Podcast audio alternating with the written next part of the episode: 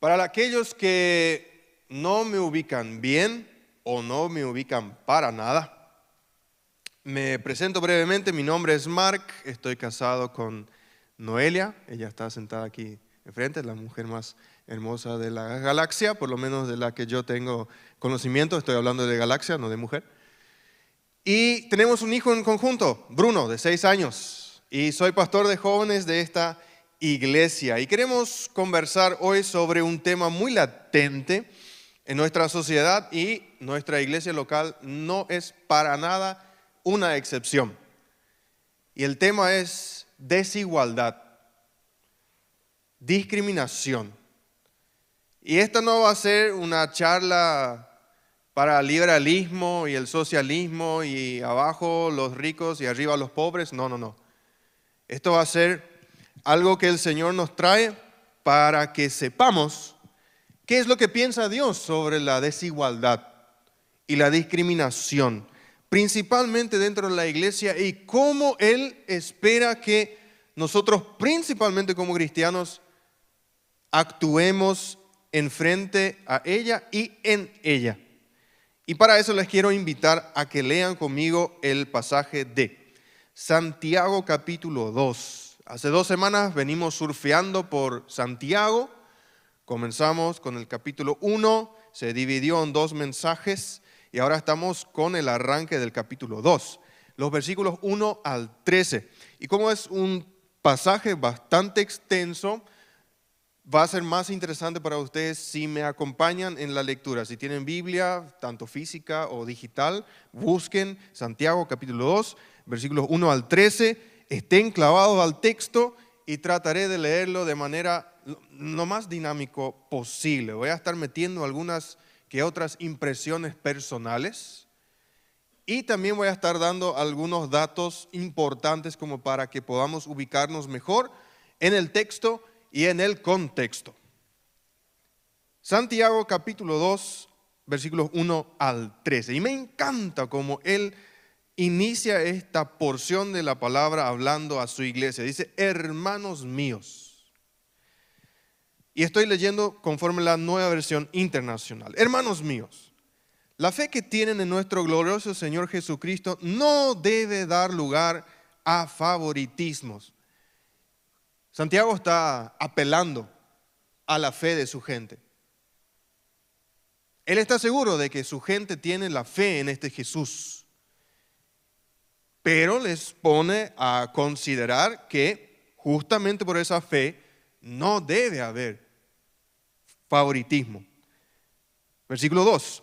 Supongamos que en el lugar donde se reúnen, o sea, en la sinagoga, donde se reúnen en la iglesia, entra un hombre con anillo de oro y ropa elegante. Y este no, es un ejemplo que él pescó nomás de cualquier lado, sino que en, ese, en esos tiempos la gente rica quería realmente mostrarse y para poder mostrarse se ponía muchos anillos de oro en sus dedos y eso más o menos ejemplificaba su rango socioeconómico. Así que este ejemplo era conocido para el público original de Santiago. Entonces, si entra un hombre con anillo de oro y ropa elegante, y entra también un pobre desarrapado, que significa desarreglado, con ropa vieja, si atienden bien al que lleva ropa elegante y le dicen, siéntese usted aquí en este lugar cómodo. Pero al pobre le dicen, quédate ahí de pie o siéntate en el suelo a mis pies. ¿Acaso no hacen discriminación entre ustedes, juzgando con malas intenciones? Y esta es una pregunta retórica, a la cual en realidad su congregación ya sabía la respuesta. Una pregunta retórica. Versículo 5 sigue diciendo, y aquí otra vez se nota ese, ese corazón muy paternal de Santiago. Escuchen, mis queridos hermanos. Vuelve a decir, queridos hermanos. ¿No ha escogido Dios a los que son pobres según el mundo para que sean ricos en la fe y hereden el reino que prometió a quienes lo aman? Pero ustedes, y aquí Santiago es bien tajante y duro, pero ustedes han menospreciado al pobre. ¿No son los ricos quienes los explotan a ustedes y los arrastran ante los tribunales? ¿No son ellos los que blasfeman el buen nombre de aquel a quien ustedes pertenecen? Versículo 8, hacen muy bien si de, veras, cumplen con la ley suprema de la escritura. ¿Y cuál es? ama a tu prójimo como a ti mismo. Y estas palabras habrán resonado en sus oídos, porque no es la primera vez que estas aparecen en las escrituras. Pero si muestran algún favoritismo, si muestran algún favoritismo, pecan y son culpables. Es una palabra dura, pues la misma ley los acusa de ser transgresores. Porque el que cumple con toda la ley, pero falla en un solo punto, ya es culpable de haberla quebrantada toda. Pues el que dijo, y se refiere a Jesús, no cometas adulterio, también dijo, no mates. Si no cometes adulterio, pero matas, ya has violado la ley.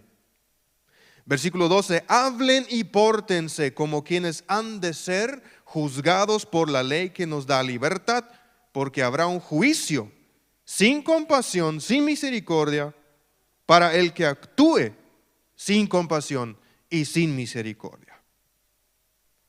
La compasión triunfa en el juicio. Esas son como unas palabras de esperanza que Santiago le pega a la cola de este pasaje, a, sus, a su sermón. Esto parece haber sido un sermón, podría ser fácilmente un sermón de Santiago en su iglesia. Por lo tanto, he titulado el mensaje de hoy según la cara, según la cara del cliente. Todos conocemos esa expresión y sabemos lo que hay detrás de esa expresión. Según la cara del cliente, según la cara yo le trato de e, esa forma o de aquella forma. Según la cara.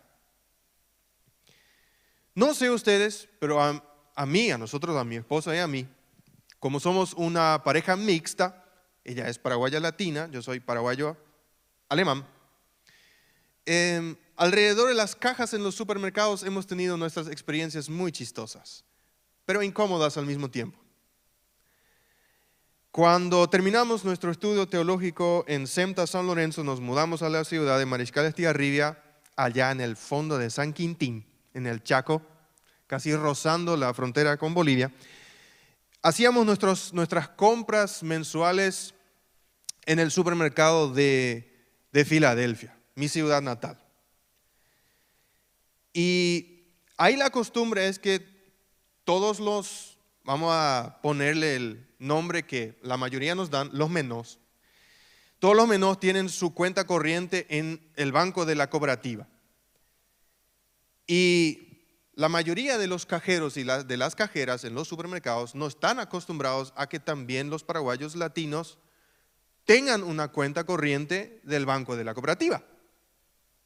Entonces, habíamos, estábamos haciendo nuestras primeras compras allá y ella llega con el carrito hasta la, hasta la caja y yo me quedé un poquito más hacia atrás. Y ella se empieza a reír. Eh, yo me quedé un poquito más hacia atrás, despistado, como casi siempre durante las compras. Entonces yo ya llego hasta la caja y la cajera, y no se engañen, interesantemente era también una paraguaya latina la cajera que estaba sentada. Y la mira de arriba abajo y las preguntas que solían hacer es, ¿pagar en efectivo o por cuenta corriente de la cooperativa? Y seguramente la miró y dijo, ni lejos tiene una cuenta corriente de la cooperativa. Entonces le dijo, ¿pagar en efectivo? Y, dice ella, no, no, con transferencia por cuenta de banco de la cooperativa. Y hubo un silencio incómodo. Y mientras tanto yo llego, ni la más pálida idea de lo que había estado sucediendo ahí. Y mientras tanto ella repite, sí, sí, con transferencia. Digo, sí, sí, con transferencia. Y digo el número. Y se notaba en la expresión facial de nuestra compañera cajera que algunos circuitos le estaban dando muchos problemas, ya que de alguna manera eh, le era un poco difícil hasta que entendió que éramos matrimonio. Ah, sí, entonces posiblemente ella también tiene acceso a la cuenta corriente de la cooperativa, ya que hay un blanco con ella. Y se sintió un poco raro. Y al principio fue chistoso, pero al final sentí un poco de vergüenza ajena.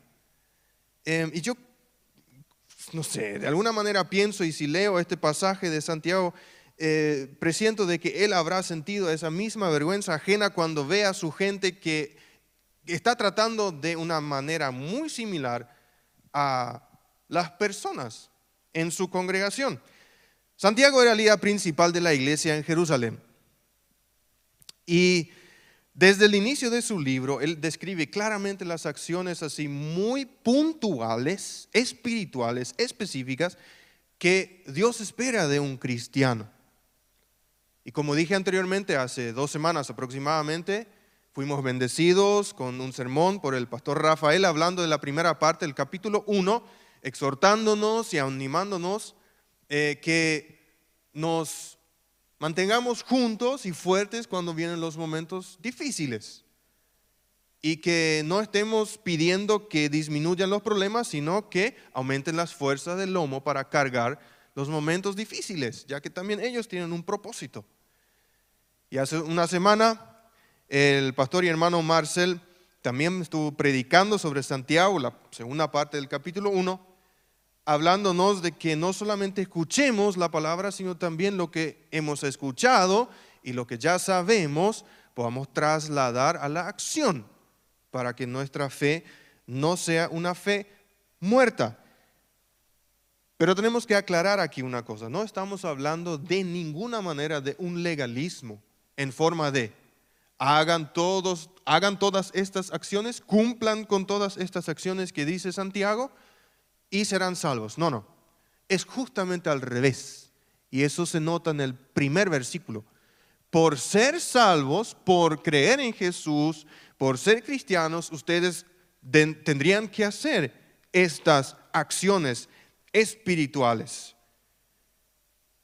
Pero parece ser que el público original de Santiago había entendido solamente esa parte de que yo ya creo en Jesús y eso es suficiente. Hasta ahí nomás. Más no tengo que hacer, ya está todo asegurado. Y se habían olvidado de las claras indicaciones que Dios había hecho para su pueblo en, en la ley de Moisés y en los profetas, cómo uno tenía que vivir si cree en Jesús. En estas líneas, por lo menos personalmente, observo un Santiago sencillo, bastante paternal, corazón cercano, porque dice dos veces hermanos o hermanos queridos, pero también lo noto algo molesto, perturbado, porque evidentemente la gente no, no estaba viviendo de manera, de manera justa. Su mensaje es directo, poco duro también, casi como de los profetas del Antiguo Testamento. Él es contundente, claro, no se pierde en, eh, cosas secundarias, trivialidades. Si en algún momento durante estos mensajes llegaremos al final del libro de Santiago, vamos a tener, eh, vamos a haber escuchado un aproximado, un aproximado de 54 indicaciones muy directas para la congregación en Jerusalén y evidentemente como principios trascendentales hasta nuestro tiempo para nosotros. Y en el apartado de hoy, evidentemente, él usa el ejemplo de algo que estaba em, muy latente también en aquel entonces, la discriminación, la desigualdad, en base al ejemplo del rico y del pobre, que también era una situación dentro de la iglesia. Pero entiendan que en aquel, en, aquel tiempo Jerusalén estaba abajo, eh, bajo el dominio del imperio romano, el cual no permitía que los judíos entren en los tribunales oficiales, legales, para poder resolver sus conflictos interpersonales. Entonces, se pusieron muy creativos los muchachos y los judíos y entre ellos también muchos cristianos ya usaban las reuniones en las sinagogas. O sea que una reunión como esta para poder resolver sus conflictos interpersonales. Y esto no era nada extraño a esa realidad porque en Deuteronomio capítulo 17, versículo 8 al 13, Dios mismo ya había establecido esa, esa posibilidad de que eso se podía hacer. Y después en el Nuevo Testamento también eh, observamos, por ejemplo, a Felipe, Esteban, Bernabé, Pablo y hasta el propio Pedro contendiendo en las sinagogas durante las reuniones, eh, por ejemplo, como para admitir a los gentiles, ¿sí? que el mensaje de la salvación también había venido para los gentiles y no solamente para los judíos. Y para poder resolver estos conflictos, evidentemente se necesitaba una persona que podía cumplir con el rol de juez. Y normalmente este rol cumplían los rabinos judíos. Pero como el número de cristianos iba creciendo drásticamente por el martirio de Esteban, que había sucedido un poco antes de este momento, evidentemente también empezaron a haber rabinos cristianos con sus congregaciones y en esa Santiago es ministro y les habla de esta temática. Y parece ser que él entiende que que es fácil ceder ante la tentación de favorecer a uno y menospreciar a otro. Que es muy fácil hacer eso. Para mí, yo caigo rápidamente en ese error de apreciar a uno menospreciando a otro. Y yo me pregunté en esta parte, ¿por qué yo actúo así? Probablemente, quizás para mí, no sé si para ti también, Puede ser por miedo al poder de esta persona que está enfrente mío y si yo no le trato de alguna manera especial, podría perjudicarme más adelante por el poder que tiene. Puede ser. O eh, quizás por, sí, por la, por la recompensa o por el favor que yo podría ganar si yo le trato bien. O por envidia quizás consciente o inconscientemente que también me gustaría tener lo que tiene o, también me, gusta ser, me gustaría ser rico como él o como ella y no pobre. Pero analizando estas preguntas, me doy cuenta, en comparación con el pasaje, que es una cuestión de motivaciones e intenciones. Malas motivaciones, dice eh, Santiago, malas intenciones. Esas malas intenciones justamente son acusadas por él en el versículo 4. ¿Por qué? Seamos sinceros, hermanos, amigos. ¿Qué trato disparejo entre personas? ¿Qué desigualdad? ¿Qué trato eh, de no igualitario, ¿qué discriminación entre personas pueda tener de alguna manera buenas intenciones? Santiago escribe, y parafraseo el versículo 1, si son verdaderos cristianos, no actuarán de esa forma, no darán lugar a favoritismo. La palabra que se traduce aquí como favoritismo o en otras versiones bíblicas también usa acepción o distinción de personas, es perdón, prosopolemsia. Complicado el griego. Significa literalmente mirar la cara. Mirar la cara, atender la cara de una persona. Y de ahí, evidentemente, también el título del mensaje. Pregunto, ¿cuál es el título del mensaje? Ah, muy bien, según la cara. Por lo menos algunos atendieron. Eso está perfecto. Y aquí una parte dura. Y Santiago lo dice claramente. Es el pecado de respetar a las personas no por lo que realmente son en su carácter, sino por sus circunstancias externas, sea porque son de alto estatus social, porque son ricos, poderosos o tienen alguna cualidad que de repente todos quisieran tener en su vida. Y cuando él usa el ejemplo del rico y del pobre en una congregación, en una reunión en la sinagoga, lo hace muy intencionalmente, como dije hace rato, porque más allá de la evidente diferencia socioeconómica que, existen entre los dos, hay verdades más profundas y para la mejor comprensión del ejemplo, quiero mencionarlas, ya que la mitad de todo el pasaje está adornado con ese ejemplo. De 14 versículos, 7 hablan de ese ejemplo. Y cuando lo leemos, nos damos cuenta de que Santiago estaba muy familiarizado con el Antiguo Testamento y con el Nuevo Testamento y de él principalmente el Sermón del Monte, la, la prédica más larga de Jesús. Este sermón de Jesús hace mucho énfasis en el beneficio de la pobreza. En Lucas capítulo 4, versículo 18, por ejemplo, Jesús inicia su ministerio diciendo que ha venido para anunciar las buenas nuevas a los pobres.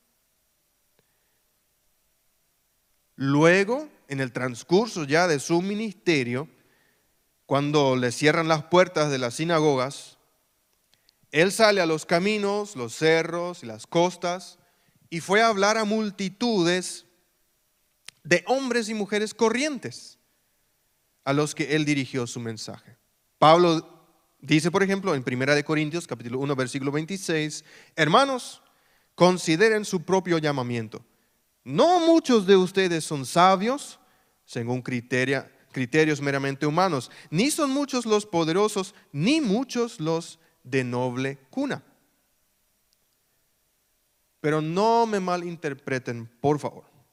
No es que Cristo y la iglesia o Santiago no quieren a los grandes, a los ricos, a los sabios y a los poderosos.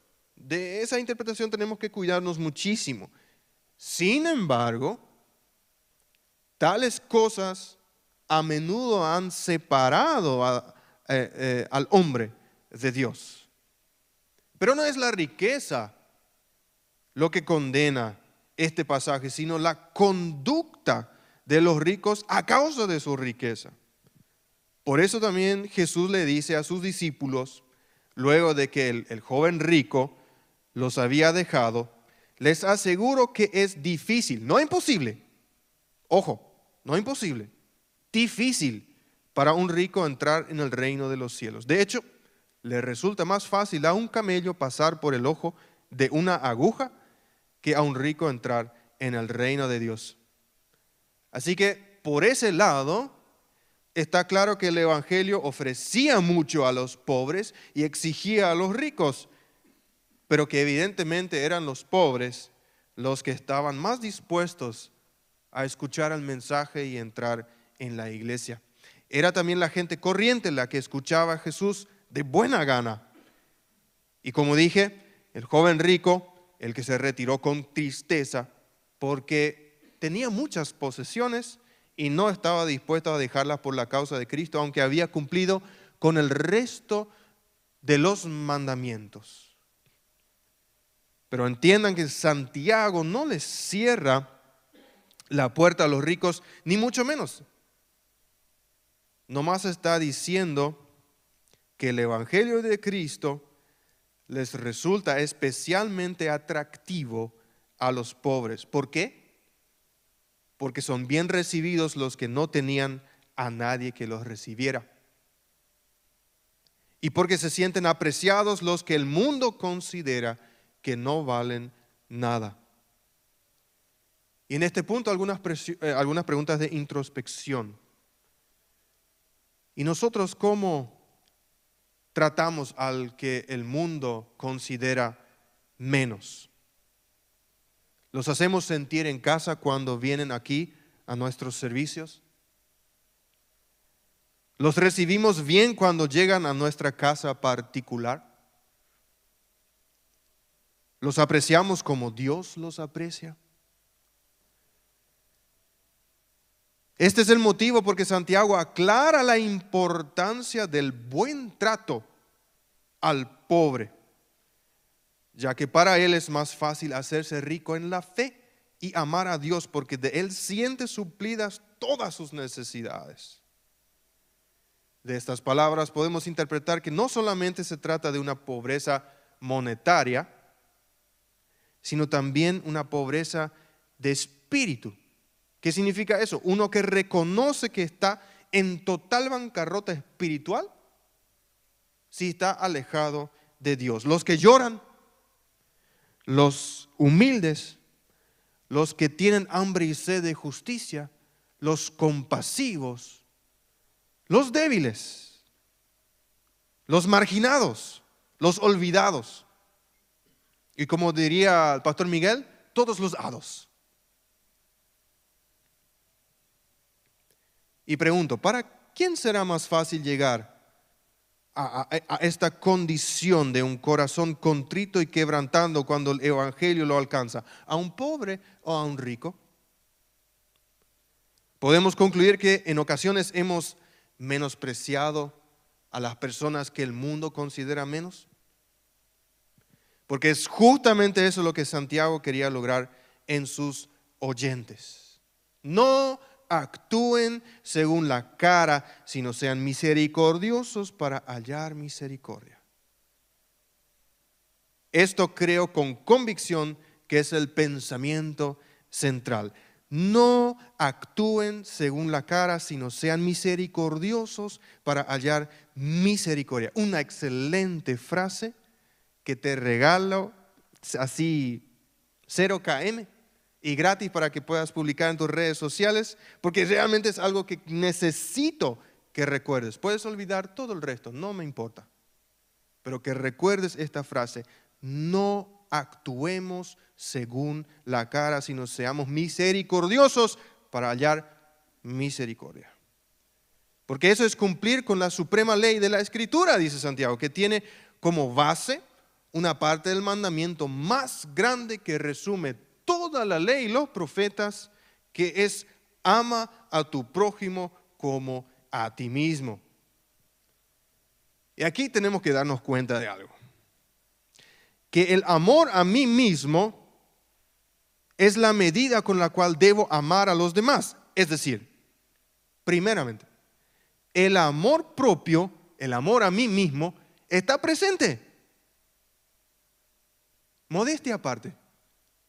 No estamos hablando de egoísmo, no, estamos hablando de egocentrismo, no estamos hablando de nada de eso.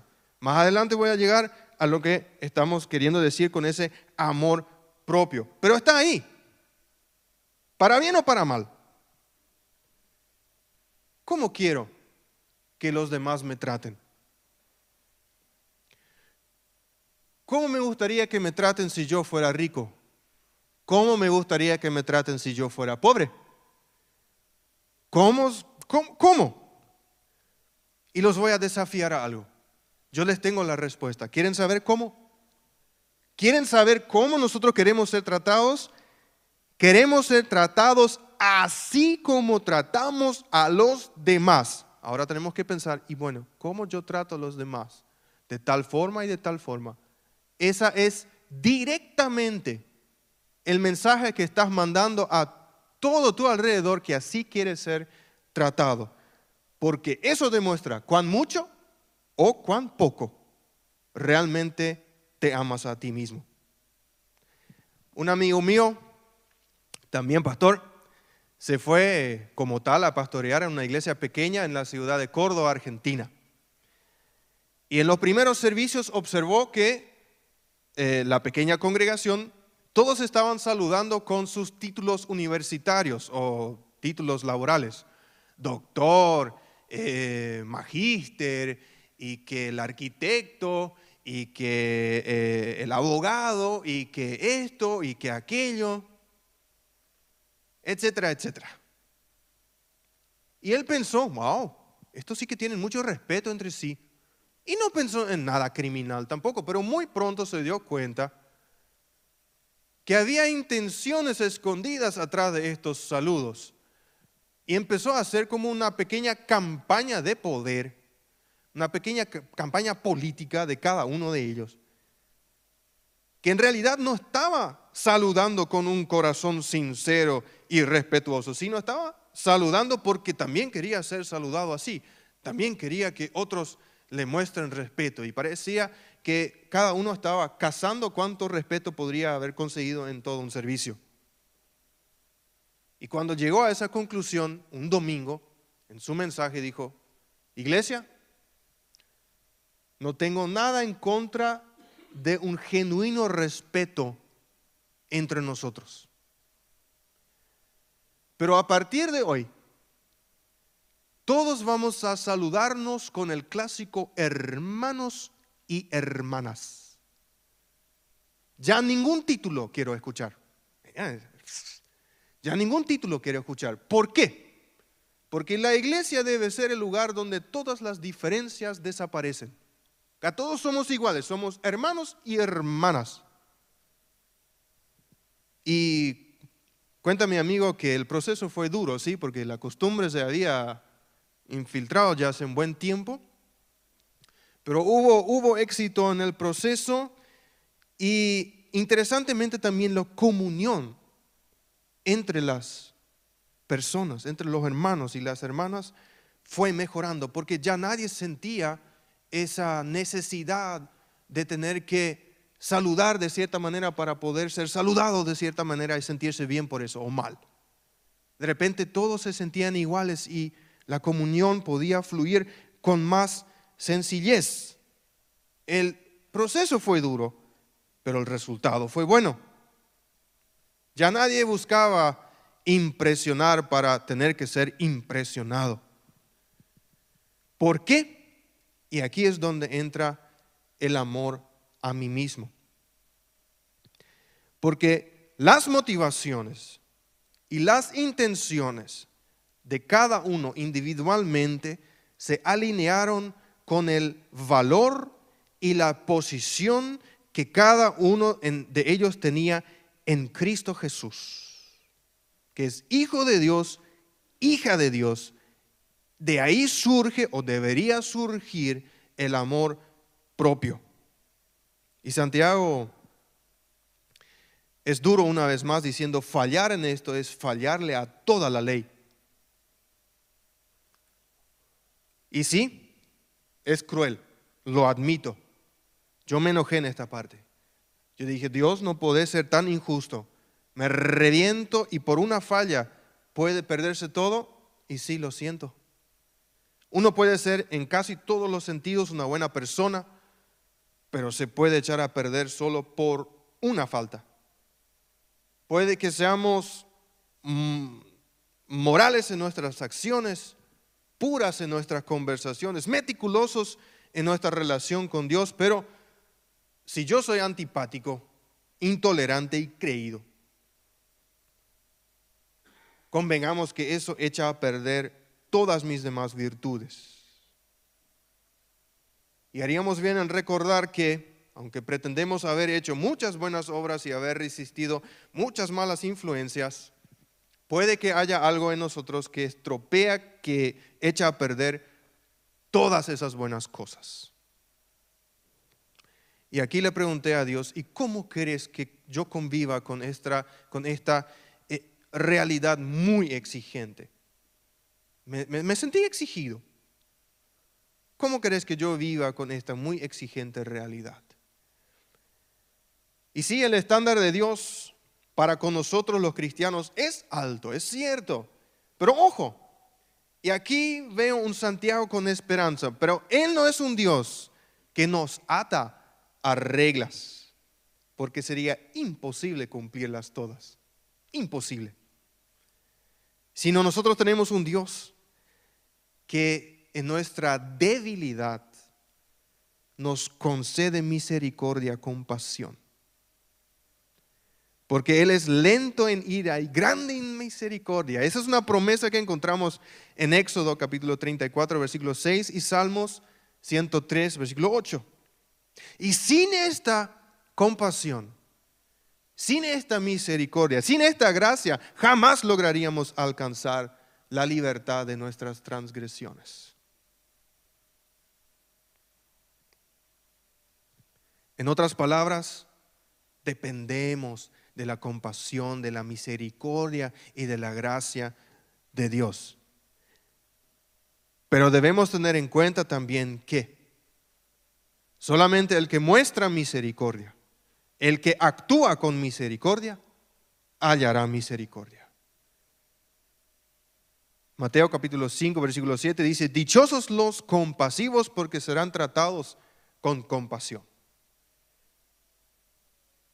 Y si amamos a nuestro prójimo como a nosotros mismos, con esa posición y el valor en Cristo Jesús, como hermanos y hermanas, tendremos pocas resistencias para cumplir con esta ley del amor y de la misericordia. Y esa es la nueva ley de la cual habla Santiago, que nos da libertad, esa libertad de nuestras transgresiones. Y bajo esa compasión, dice él, debemos hablar y comportarnos. Y una vez más dice, sin embargo, no habrá compasión en el juicio para aquel que no muestra compasión. No actuemos según la cara, sino seamos misericordiosos para hallar misericordia. Hemos aprendido que hacer acepción de personas significa mirar la cara o ver lo que muestra la cara. Entonces la pregunta es, ¿cuáles son caras de nuestra iglesia? Y seguramente hay más, pero voy a mencionar las que a mí primerito me vinieron, que es evidentemente también la cara económica. Personalmente no tengo conocimiento de que entre nosotros hayamos, eh, tengamos personas con extrema pobreza, pero tenemos personas que tienen más y tenemos personas que tienen menos. Ahora, si los dos nos piden un favor a nosotros, ¿a quién vamos a atender de aceptar? ¿Al que tiene más porque nos podría recompensar al hacerle el favor? ¿Y rechazar al que tiene menos, menos porque para mí no va a salir nada de eso? Queridos, revisemos una y otra vez nuestras motivaciones e intenciones. Y luego también como en el, ejemplo inicial, tenemos la cara cultural. Y permítanme decirles que cada cultura, cada etnia en sí misma es racista. Ningún grupo cultural es la excepción. No más que algunos de repente lo evidencian más y otros lo hacen más por la espalda, lo evidencian menos, pero todos somos etnocéntricos. Todos peleamos por nuestra propia olla. Y eso también se observa en nuestros círculos y en nuestra iglesia local. Por un lado,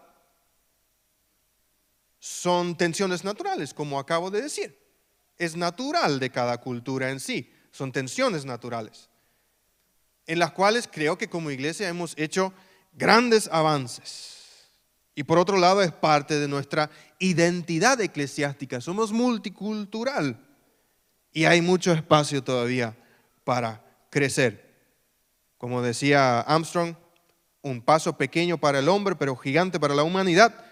Es, por ejemplo, algo tan sencillo como cambiar de idioma cuando sabes que hay alguien en tu entorno de conversación que no entenderá si continúas hablando en el idioma que estás hablando.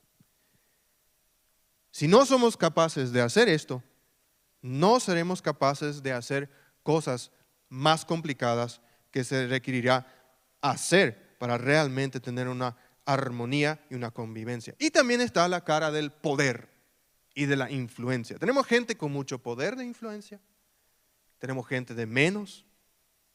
Y una, una vez participé de un evento y mayormente cuando termina un evento, uno se queda un poco más, saluda a los que conoce para, y después habla evidentemente con los que no conoce para hacer nuevos contactos.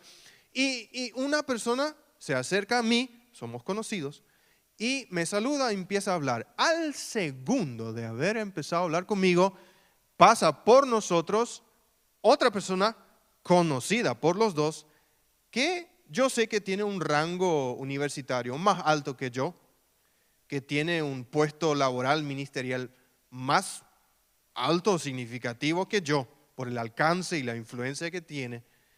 Y al toque, este mi semejante me dejó ahí plantadísimo y se fue a conversar. Hola, doctor chorri, no, súper chupa media, ¿verdad? Bueno, ¿quién no lo es?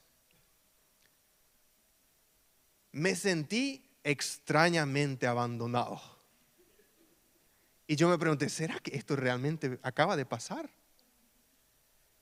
Me dejó, eh, casi dijo una expresión de la jerga, pero me dejó solo. Me dejó solo, se sintió muy incómodo. Y yo dije, wow, qué oportunista. Pero después también dije, ojo con que la pequeña astilla que estás viendo en el ojo de tu hermano, pero el tremendo tronco que está en el tuyo. Queremos actuar hacia los demás con más igualdad y practicarnos más en nuestra misericordia porque va a ser una práctica. Nadie nace así. Es un proceso, es una práctica. Si ese es tu deseo, te quiero dar tres tips, consejos. Ten un espíritu imparcial. Aunque de repente no seamos jueces en un tribunal, juzgamos. ¿Qué querés que te diga? Juzgamos. Y el juicio hasta cierto punto, de alguna manera, es una capacidad mental innata de nosotros, de los seres humanos, que nos sirve para formar opiniones eh, sobre diversas cosas, para movernos en el mundo, nos sirve para tomar decisiones, para conseguir amigos, conseguir enemigos y para llevar adelante nuestra vida. Em, pero lo importante de todo esto es poder juzgar con un espíritu imparcial desinteresado, incondicional, no oportunista, no circunstancial, sin intenciones ocultas o egoístas. La aplicación va mucho más allá del ámbito socioeconómico o de poder de influencia o cultural. También está en el ámbito profesional, entre el sexo también femenino y masculino, diferentes edades, eh, los géneros y todo eso. La imparcialidad nace de la entereza, la rectitud de nuestro corazón, del espíritu, de la, de la firmeza de la voluntad, de la independencia de nuestra mente y de la resolución de no tomar partido por el rico porque sea rico o por el pobre porque sea pobre. Por eso dije al inicio, esto no es un llamado al socialismo o al liberalismo, a la liberación.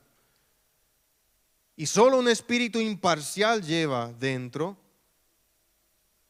de él de espíritu glorioso del Señor Jesucristo, como dice Santiago en el versículo 1 y 2. Segundo tip, obedece la ley real. Y no estoy hablando de real que sea falsa, sino real de realeza, porque Dios lo ha puesto. Los prójimos no son solamente los que nosotros elegimos. Los prójimos son todos a nuestro alrededor, principalmente si se trata de la familia de la fe, principalmente si se trata de la iglesia. Y el reto es el siguiente, ama al ignorante como amas al inteligente. Ama a la mamá soltera como a la mamá de familia. Al niño como, como al adulto y viceversa. Al moreno como al blanco. Al blanco como al moreno al divorciado como al casado, al no bautizado como al miembro de una iglesia local, al inconverso como al, como, como al que ya cree lo mismo que tú, al que tenga ningún título universitario como aquel que tiene tres doctorados, al solitario como al alma de la fiesta, al que vive en pecado como al que no lo hace, al que solo critica como al que construye y edifica, al matrimonio que decide no tener hijos como a los que tienen varios, a los aparentemente insignificantes como a los que tienen mucha influencia, a los débiles como a los fuertes y a los pobres como a los ricos. Es decir, la desigualdad, el trato desigual y el trato discriminatorio no debe tener lugar en nuestra iglesia y en nuestras vidas. Por dos motivos. Primero, porque todo lo que el mundo considera menos, dice la Biblia que Dios lo ha elegido. Y vamos a ser sinceros, queridos hermanos y amigos. Por eso tú y yo estamos aquí, porque Dios eligió lo que el mundo consideró menos. Y no olvidemos de dónde Dios nos ha sacado para traer hasta aquí. Y en segundo lugar, el favoritismo, o sea, la acepción de personas es un pecado. Tercer tip, seamos misericordiosos. Y eso es esperanzador. La única esperanza que nos queda es la misericordia. La única esperanza de vivir sin hacer acepción de personas es sustentarnos y formarnos en la misericordia.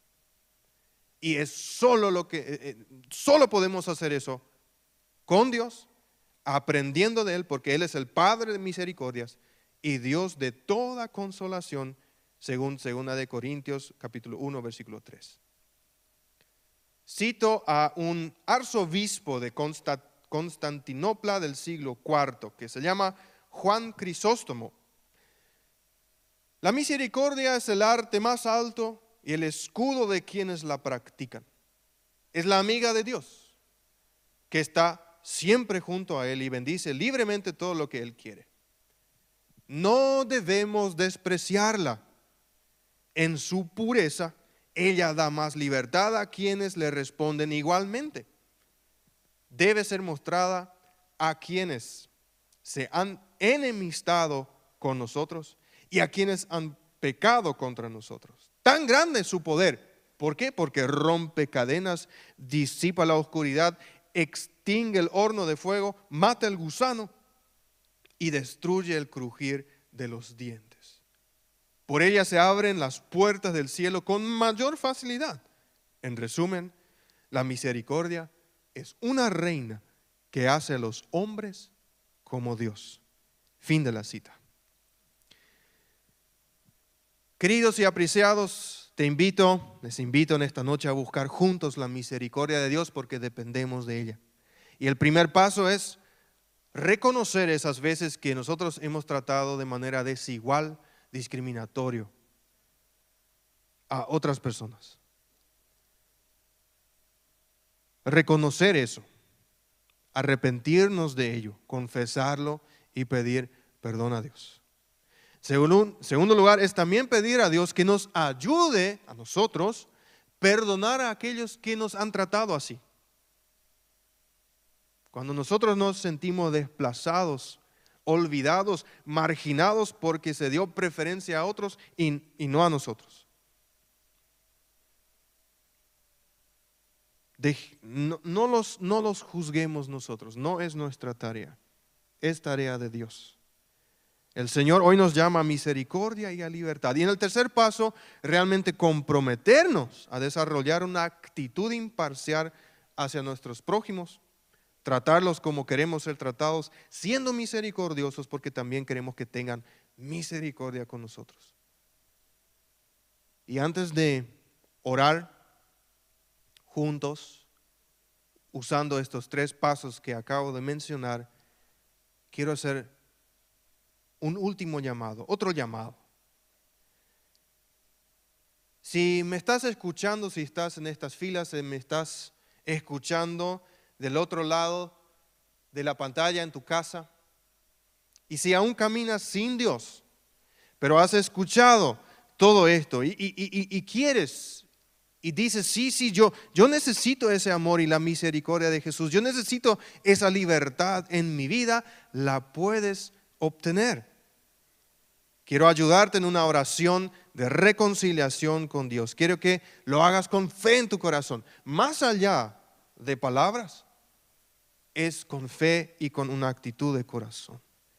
Una oración de, de entrega. Y luego de haber repetido conmigo la siguiente oración, vamos a cerrar con una oración general. Repite conmigo, si quieres entregar tu vida en este momento al Señor Jesús. Señor Jesús, gracias por amarme tanto. Hoy quiero que seas mi Señor y Salvador.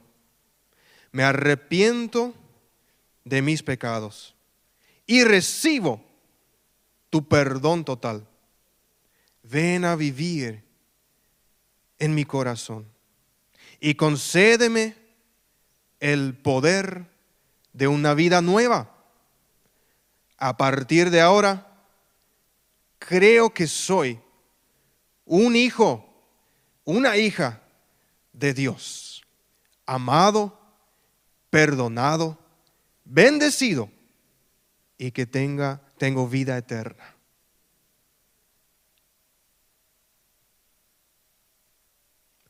Padre, te doy muchas gracias por la palabra que tú nos has entregado en esta noche. Me ha desafiado a mí y estoy seguro que ha desafiado a mis hermanos y hermanas. En este preciso momento estamos humillados delante de ti, reconociendo, pensando en aquellas veces que nosotros fuimos los transgresores, habiendo actuado de manera desigual, quizás con malas intenciones o intenciones egoístas prefiriendo a unas personas menospreciando a otras. Te pedimos perdón por ello, Dios. Concédenos tu perdón. Concédenos tu misericordia. Concédenos una nueva oportunidad. Pero también concédenos la capacidad de poder perdonar a aquellos que nos han tratado de manera desigual, que quizás nos discriminaron, nos menospreciaban. Toma tú el rol de juez en esa situación y líbranos de nosotros poner en esa posición, porque tú nos llamas a libertad. Y Dios, conforme al corazón de cada oyente en esta noche, queremos comprometernos a desarrollar una actitud imparcial hacia los demás. Tratarlos como queremos ser tratados y siendo misericordiosos porque también nosotros queremos recibir misericordia de los que nos rodean.